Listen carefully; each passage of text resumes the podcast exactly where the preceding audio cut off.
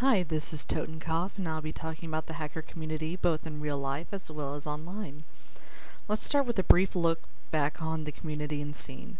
Before the turn of the century, we were a pretty cool group of people. The Hacker Halfway House was operating semi functionally, 2600 was being read, DEF CON was actually about hacking and exchanging exploits, ideas, and information, and we actually did stuff.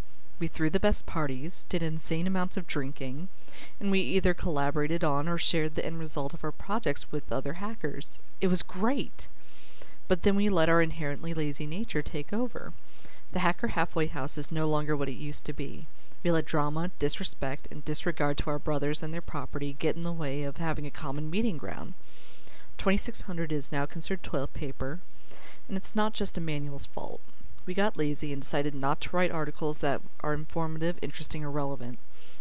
We are the ones who sat idly by as crap on botnets and hacking MySpace gets published. DEF CON is becoming about business card swapping and e penis measuring. It's time for us to do something, not just the veterans, even though they know how things were and should be. Nor should it be just the newcomers, although they need to recognize that the old schoolers have something to teach them. We need to pull together and show the world who we really are. We're not bot herders or Chinese credit card frauders.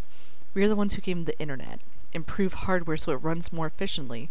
Hell, we create code for the software they use in order to feel safe from us. We need to make ourselves heard again. When you're at work, school, or at a store and hear someone misuse the term hacker, call them on it. Don't be a jerk explained that we're people who manipulate technology so it works better than it did before.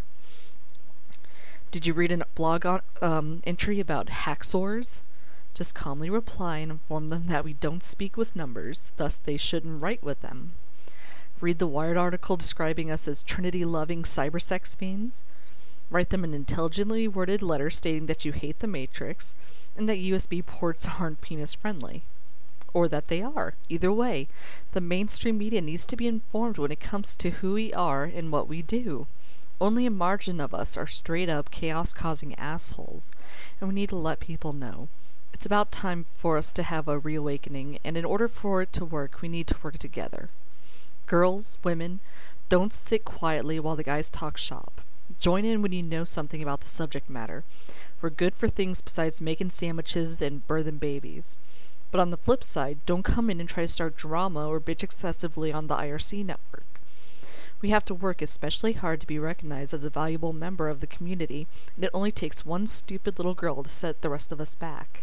Guys, don't be an ass pony. The dong jokes really aren't that funny, and are only useful if you don't want to get laid. Ever. If she doesn't know what she's talking about, call her on it. Don't troll them out of the community, but correct it. we all need to get more involved.